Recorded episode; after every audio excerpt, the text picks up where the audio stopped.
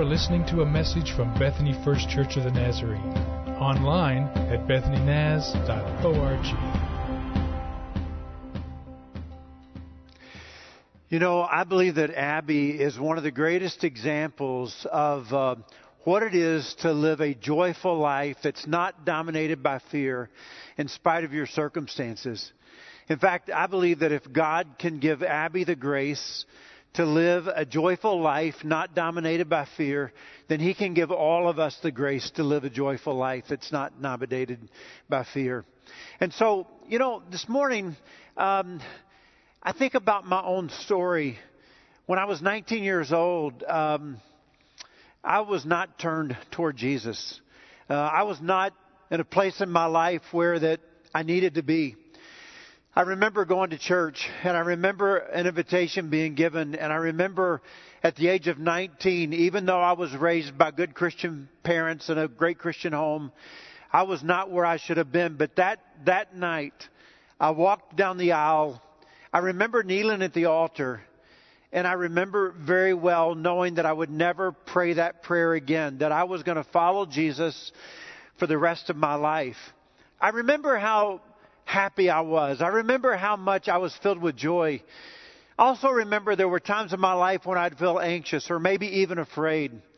And I remember over those next few months and years, God leading me to this place of saying, Rick, you don't have to live in any fear anymore because you are mine. I've got your life in my hands. I'm going to take care of you. I've been wondering. I've been praying. I've been hoping that maybe today somebody else's life would change like my life changed. Because I'm telling you, it was like I was born again.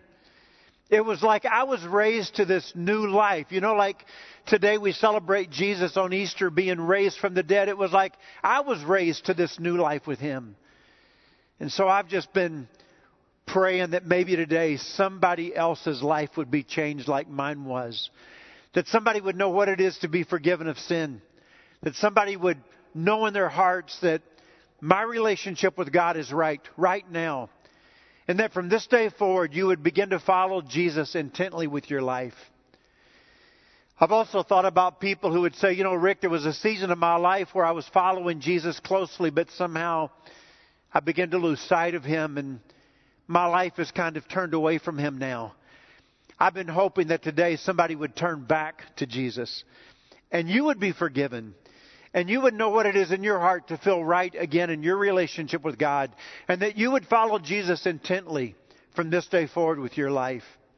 It may be that you're a believer, and you're saying, Rick, I, I hear what you're saying, but unfortunately, I wouldn't describe my life as being filled with joy. I sometimes could be dominated by fear.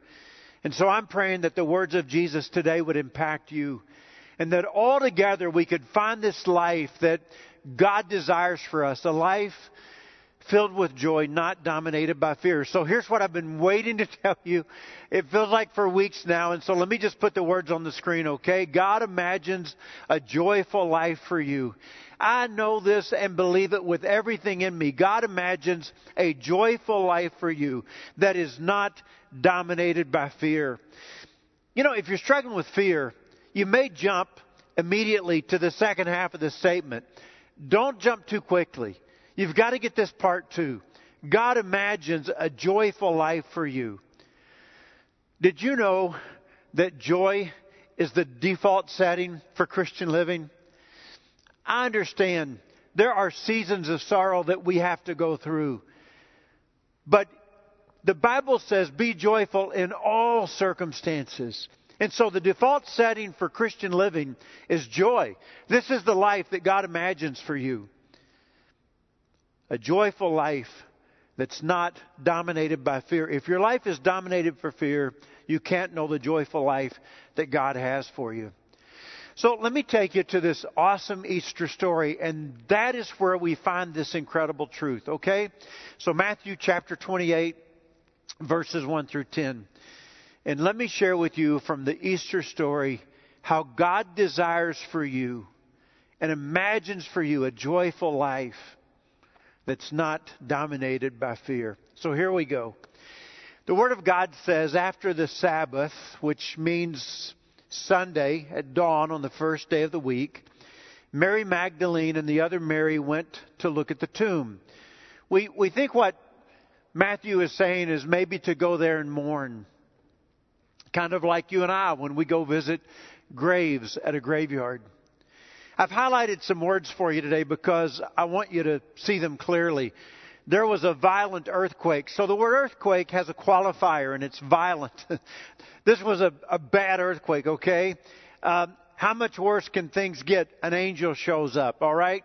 So there was a violent earthquake, for an angel of the Lord came down from heaven and going to the tomb rolled back the stones. And he sat on it, the stone rather, and sat on it. Now, what did the angel look like? Well, his appearance was like lightning. So I'm just thinking about the lightning that I see in the sky. And his clothes were as white as snow. So if you experienced a violent earthquake and you saw an angel that looked like lightning, how would you be doing? Well, the guards didn't do so well. The guards were so afraid of him that they shook and they became like dead men. And the angel said to the women, Do not be afraid. It's the first time in the story when God sees that they are filled with fear that he sends a messenger to say, I don't want you to be dominated by fear in this moment. The angel said to the women, Don't be afraid, for I know that you are looking for Jesus who was crucified. He is not here. Look at these incredible words of Easter. Don't you love them? He is not here. He has risen just as he said. Come and see the place where he lay. Then go quickly and tell his disciples, words of Easter again, he is risen from the dead and is going ahead of you into Galilee. There you will see him. Now I have told you. And so the women hurried away to the tomb. The words I'm about to read are words that I've lived with for the last couple of months as I've been preparing for this day. So the women hurried away from the tomb, afraid, yet filled with joy. Have you ever been afraid, yet filled with joy? Have you thought before today that fear and joy can coexist in the same person's mind and heart? Afraid and filled with joy, they ran to tell his disciples. Suddenly, Jesus met them. Greetings, he said. They came to him, clasped his feet, and worshiped him. And then Jesus said to them, the second time that God wants this message communicated clearly, do not be afraid. I don't want you to be dominated by fear in this moment. Go and tell my brothers to go to Galilee rather, and there they will see me.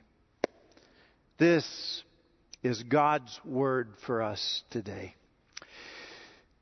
I remember eight years ago, the first time that I stood here, the first sermon I ever preached at Bethany First Church was eight years ago on Easter Sunday morning. I remember telling you a story about my daughter Morgan when she was in preschool. Uh, she comes running to me. She's excited. She has taken colored pencils and she's drawn her picture of Easter. And I remember celebrating with her and saying, Oh, Morgan, this is Easter. And she said, Yeah. And I'm going through the picture with her, and I said, So this is the tomb? And she says, Yes. And I said, This is the stone that was rolled away. And, and these are the women who came to the tomb? And she said, Yes. And I said, Are those, are those baskets on their arms? And she says, Yes. And I looked again and I said, Morgan, are those Easter eggs in those baskets? and my little Morgan said, Yeah. Daddy, did you know that Jesus was raised from the dead on Easter? I loved her picture. I want to ask you a question. If you drew a picture of Easter today, what would your picture look like? See, what I'm really asking you is what do you believe about Easter? And how does your picture of Easter help you to navigate seasons of life like you're experiencing right now? How does your picture of Easter affect the way that you deal with anxious and fearful feelings and thoughts? So the Bible tells us that the women went to the tomb early in the morning. It's just becoming daylight.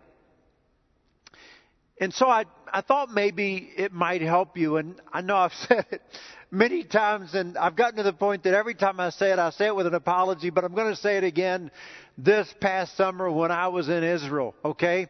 I saw some awesome tombs. I actually went into some tombs and I brought some pictures for you. The first one I wanted to show you is special to me because it's one of the few tombs that is in Israel today that still has the round stone by it. We were driving down the road, we stopped, I got to take a picture of it. And this is that tomb. Now, most of these round stones that would be rolled in front of the of the of the tomb have actually been stolen after a few hundred years and nobody remembered the families that were buried in the tombs, um, they would steal them to use for farming. And that's why I brought this picture. I wanted you to see a tomb that exists from the era of Jesus that would have had a round stone that could still roll in front of the entrance of the tomb. So let me show you the inside of the tombs. I went into a couple of tombs. This is one of them. And uh, what would happen is you would lay the body in the tomb. And then after the body was fully decayed, and a tomb would be shared by extended family, maybe for a few generations, they would create a clay box. They would fire the box. Do you know how long they made the box? The length of the femur of the deceased person, the longest bone in their body. They would stack the bones in the box and they would put the top on, and then they would put the box on a shelf. Every tomb that I saw had shelves in them. Let me show you one other picture because this one had incredible meaning to me. This is the garden tomb. Some people believe that this is the tomb that Joseph of Arimathea, the new tomb that the Gospels speak of, that no body had been placed in, that Jesus' body was placed in. We don't know if it was or not. But I remember walking in that tomb that day, and it was a very powerful moment just thinking it could be the tomb where Jesus' body had been laid and where Jesus was resurrected. It moves me to even think or talk about it. It was at the tomb that the women went to that things began to happen. The earth began to shake.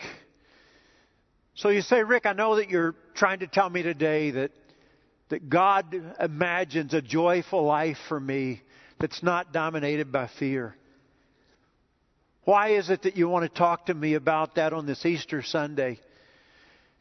The reason I want to talk to you about it on this Easter Sunday is simply for this reason, okay? When the earth shakes, people begin to tremble. It's true literally, and it's true figuratively.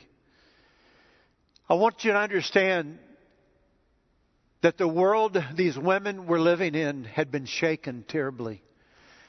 Jesus had been crucified on the cross, his body had been laid in a tomb. Literally, there was an earthquake. Their world was shaken. Let me tell you something this morning. Over these last few weeks, your world and my world has been shaken. And when the earth shakes, people tend to tremble. Your world has been shaken. And along with me, many of us have tended to tremble a bit. I was talking the other day to a friend, and I just said, I, I heard a concept that makes a lot of sense to me. In this idea of our world beginning to shake and people beginning to tremble. Uh, the concept was about fear, but it was this idea of complex fear. Uh, what our world is living with now is fear, but it's not just fear about one thing, it's complex fear. It's this idea that all of life right now seems shaken and out of control. And so when I think about the fear that people are living with and the fear that people talk to me as a pastor about, they talk about fear of getting the sickness. I understand that. I remember when this whole COVID 19 thing first started and uh, we canceled church on the very first Sunday. I remember saying to you uh, that very first Sunday, um, I'm concerned about people who are vulnerable and we want to be careful for them not to get the virus or to share it. But I'm, I'm going to be confessional to you this morning and just say to you that I've come to a different place in my own life. Personally, I don't want this virus. I have been amazed at the randomness of which this virus has wreaked havoc on people's lives. And I've heard stories about people who are my age and even younger who don't show symptoms of other issues, but this virus has wreaked havoc in their lives. I don't want the virus. I, I think it's not just a fear about sickness, I think it's a fear about death. Um, my mother has been such an incredible influence in my life. She's 83. And I know that I always want to have my mom with me. But I don't want my mom to get this virus. It's one of the prayers that I pray. I don't know how well my mom would do at her age with the virus. So when I talk about complex fear, it's not just a matter of sickness, it's a matter of being afraid of the possibility of death. Not only people being afraid that they may die, but people being afraid that people they love may die. I, I think there's not only fear of sickness and death, but there's a fear about what if I lose my job?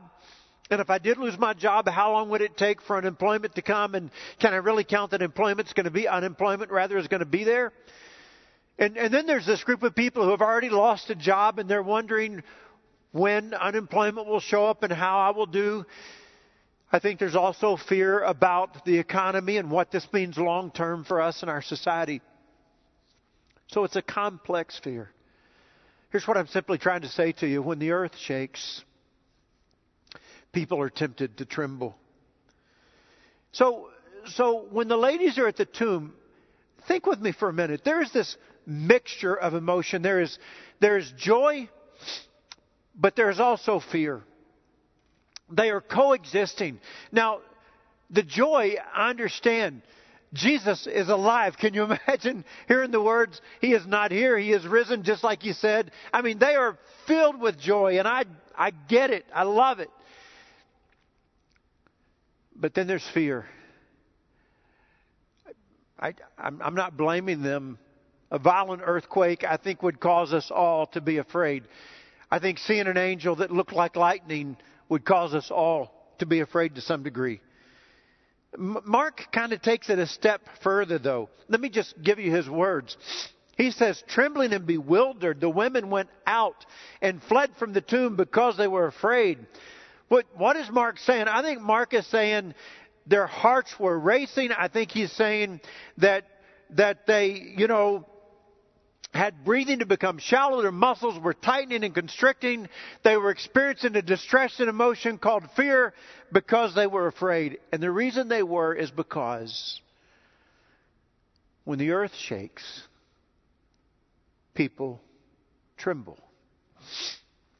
Your world has been shaken. And although it's not the same as the women at the tomb, your world has been shaken. And when our world is shaken, people tremble.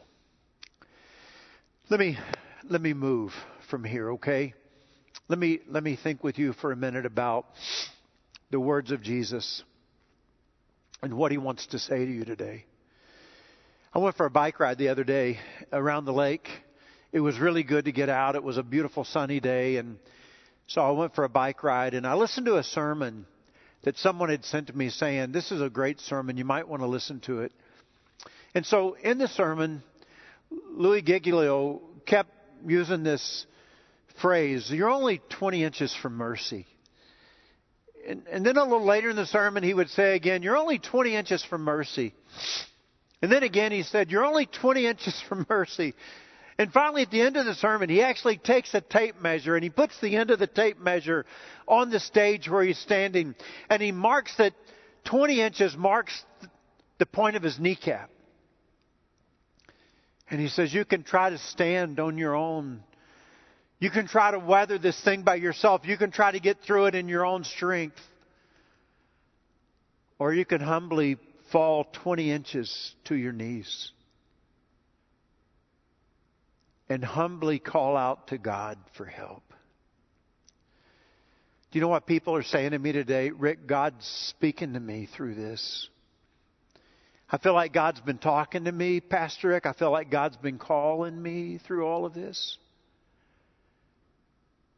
And, and I think where we are today is, is we're saying, God, in the midst of all of this, I humbly come before you and I call out to you. And I'm asking you, what do you want to say to me? What do you have for me? What is the life you're calling me to through all of this COVID 19 virus experience, this pandemic that we're in? You see, I think here's where God is. In fact, I know here is where God is today in His Word, speaking to us. When He sees His people in fear, on two occasions, He sends them the same message. When He sees them in fear, He sends them two messages, one by the angel and one by Jesus, and He says to them, I don't want you to be afraid. This is not what I desire for you. I do not choose for you to let yourself be dominated by fear. I'm calling you to a life that's full of joy, even in your circumstance. I remember one time Annette and I, we were on a little trip. We had left Kansas City. I was working as a youth pastor at a church there, and we were driving to Kentucky and Tennessee to see our family. It was Friday night, and Annette had gotten off work. We jumped in the car. We were going to drive as far as we can, get a hotel spend a few hours getting some rest and up and going again. Brittany was with us, our youngest daughter, our oldest daughter rather. She was only one year old at the time. About one in the morning, I said to Annette, I've had all I can do. Got to stop and get a hotel. I'm going to fall asleep on you if I keep trying to drive. We pull off at an exit and I see a hotel and I say, look, that's a pretty good price. Let's, let's do that. And I remember distinctly Annette saying, I, I don't feel good about that hotel.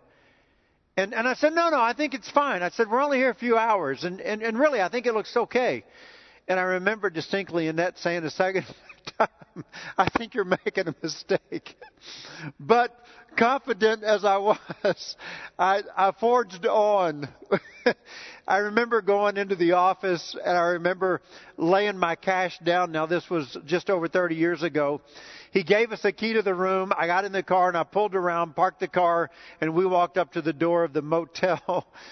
and, and I remember going in, Annette carrying with her our one year old daughter, and she reaches for the covers and throws them back to lay Brittany on the bed. And as soon as she looked at the bed, she picked the covers up and threw them back to where they were before. She looks at me and she says, Hey, Rick. I remember looking at her knowing I was in trouble, and she says, Go to the office, tell the man you want your money back because we're not staying here tonight. she walked out the door with her one year old little girl in her arms and got in the car and waited for me. I handled it you know, like a champ though. I took great charge. I walked in the office and I said to the man behind the counter, when he was surprised to see me as if I needed extra towels or something, I just said to him, my wife said to ask you for my money back because we're not staying here tonight. the guy, without asking a word, goes to the cash register, counts out the cash, sets it on the counter without saying anything. I said, thank you, it, and we got in the car and we found a hotel that was acceptable. You, you, you want to hear what I want to say next? Okay. I want you to hear it. In fact, I'm going to put the words up for you because I don't want you to miss them, okay? When you find yourself standing in a place of fear, remind yourself that Jesus said, We aren't spending the night here. These are good words. When you find yourself spending standing in a place of fear, I just want you to remind yourself, and these are a bit paraphrased, okay, but, but I think we're getting the point. Jesus said, We're not spending the night here. You, you can't avoid anxious feelings or thoughts. I understand if I had been with the women at the tomb and the earth had quaked violently and I had seen an angel that had the appearance of lightning, I would have probably been afraid too, and so would have you. We are going to have anxious and fearful feelings and thoughts. We cannot avoid them. But Jesus is saying to us today, and God sent two messages to make sure we didn't miss it one by the angel and one by Jesus. You don't have to stay here. You can walk away. You can go somewhere else. Do you understand why this is possible? It's because of the resurrection. I mean, think about the disciples, the despair they must have felt. They have hung Jesus on a cross. They, they laid his body in the tomb. What's going to happen now? Can you imagine what they felt when they heard the words, He is alive. he is not here. He is risen from the dead, just as He said. And here we find ourselves feeling despair as a world today. But we come to church on Easter Sunday morning and we hear some incredible words that says, He is not here. He is risen from the dead, just as He said. He is alive and there is hope all around us. You understand it reminds us that, that Jesus is who He said He was. And the cross is not defeat, but it is victory. And even though we die, death does not have the last word in this whole conversation. I just got to tell you, over two months ago, I went to my staff and I said, This is a sermon I want to preach on Easter Sunday. Afraid yet filled with joy. And how God calls us live the life of joy, but don't be dominated by fear. And I said I want to follow that sermon up with a series on anxiety. Now, this is two and a half months ago, before that we ever dreamed we would be in the position we are now. If you had told me two and a half months ago that on Easter Sunday we will not be meeting together, I, I wouldn't have believed you. I would have said, you, you, you've taken this too far. You, you can't be right. I would not have believed it. But two and a half months ago, I knew that I lived in a world where anxiety is out of control. I began to read Scripture. I began to study. I began to come to an understanding of how books are flying off our shelves in bookstores about anxiety. I began to understand how that the medical world, in that world, there are billions of dollars annually being spent trying to help Americans cope with their anxiety and fear. And, and I believed that we needed a series to deal with this. This was two and a half months ago. And, and I, I want you to hear me well right now, okay? That these next three Sundays that we are going to spend online together, it looks like, are so important. Because not only are we going to talk about how that God calls us to a life that is joyful, not dominated by fear and anxiety, but God shows us how that life in His Word is a possibility. And so I want you to be here every week and I want you to invite friends. This is the time, this is the season to call a friend who you know could benefit from this series on anxiety and say, You've got to go to church with me online these next three weeks. Long before we knew we were going to be in this position, God ordained these next three Sundays for us. And I want you to be here and I want you to invite somebody to come with you. Now let me let me just kind of bring this together and share a story with you, okay? I have a friend who just uh, reminded me the other day about a, a clip from a movie in the first movie called Toy Story. There are now four of those movies. And, and he had my attention immediately because a few weeks ago, Annette and I, my wife, got to see our only granddaughter, Sadie, who is almost six years old. And so, as we were excited about getting to go see Sadie, we called her mom and said, What are some gifts that Sadie would love to have? Because we always love to take gifts to her. And her mom said, Oh my goodness, she is all about the Toy Story movies. And she gave us a list of Toy Story characters. And so we took them. I remember one day we um, played all day long. Her mom and dad were at work. We were there at home with her at her house. We played board games. We put puzzles together. We played hide and seek. And uh, we said, Sadie, at the end of that, what do you want to do now? She said, let's watch Toy Story. So we did together. So I was all ears when he reminded me of this clip in the very first Toy Story movie where one of the characters, Woody, who is the cowboy, was having a conversation with Buzz Lightyear the Space Ranger.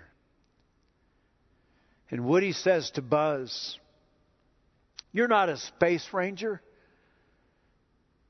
You're just an action figure. You're just a child's plaything. That's all you are.